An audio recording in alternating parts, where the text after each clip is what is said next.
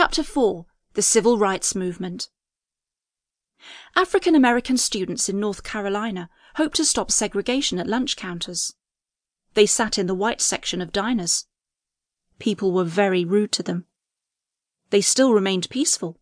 They did not fight back.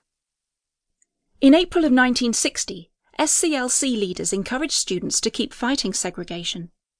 By the summer, there had been sit ins in 27 southern cities. Next, King joined his father as co pastor of the Ebenezer Baptist Church. This helped his civil rights work. King himself participated in sit ins in Atlanta. This led to his arrest on October 19, 1960. Many political leaders were surprised. Atlanta's mayor quickly released Dr. King. However, he put him on probation. Later, King was put back in jail for a traffic violation. King was again quickly released from prison.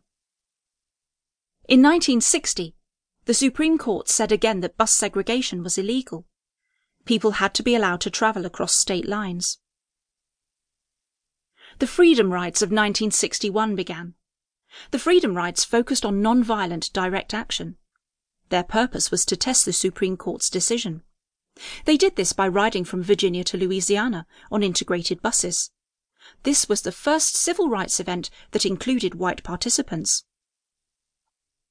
In 1961, a college student named Bob Filner left the North. He was on a bus heading to Jackson, Mississippi.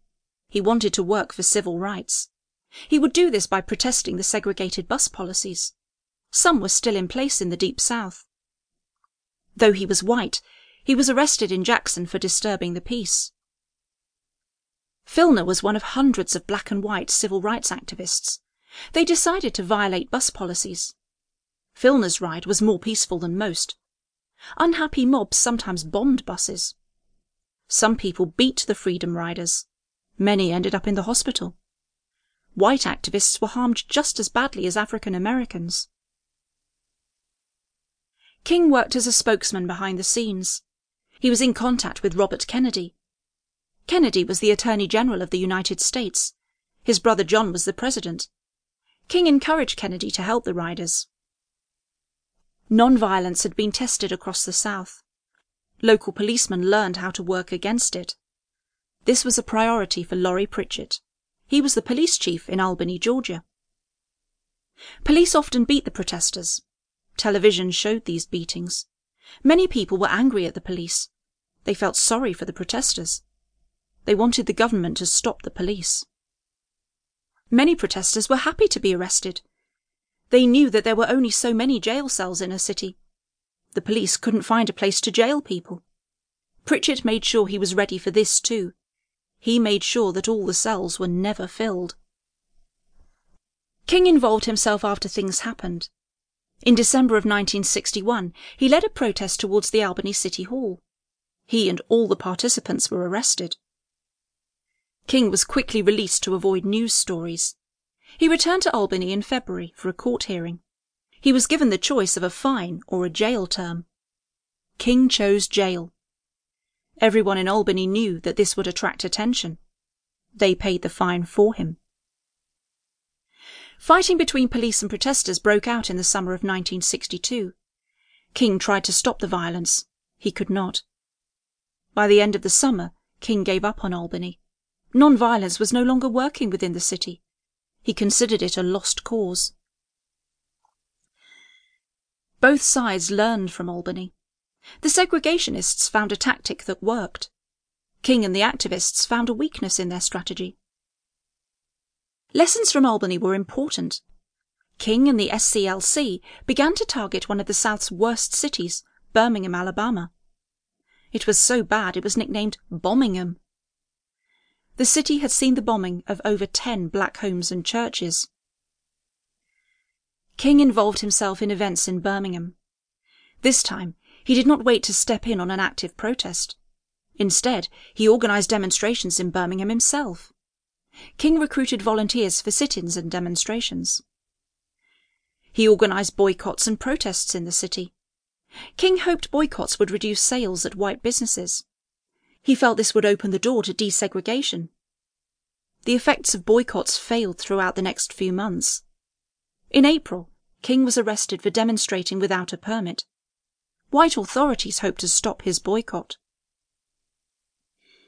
This jailing would be a turning point in the civil rights movement.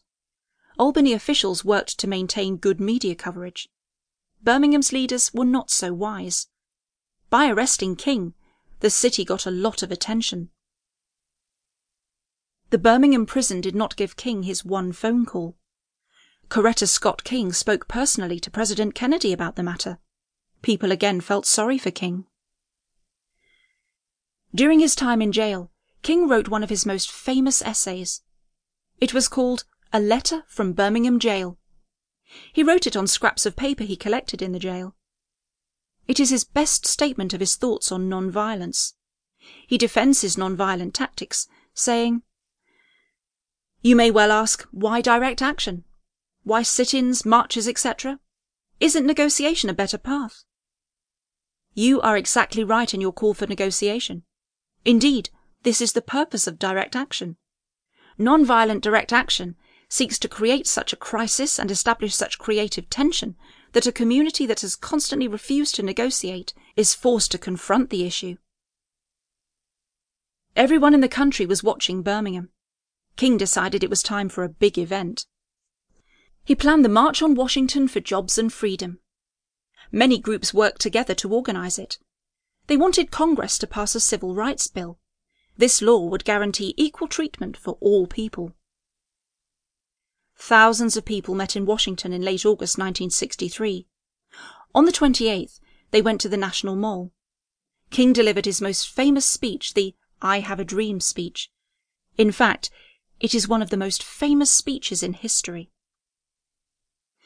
King started by saying, I am happy to join with you today in what will go down in history as the greatest demonstration for freedom in the history of our nation. Near the end of the speech, King told his big audience, I have a dream that my four little children will one day live in a nation where they will not be judged by the color of their skin, but by the content of their character. By the time he finished speaking, everyone knew something special had happened. King had joined Abraham Lincoln, George Washington, and Thomas Jefferson as one of America's most important people.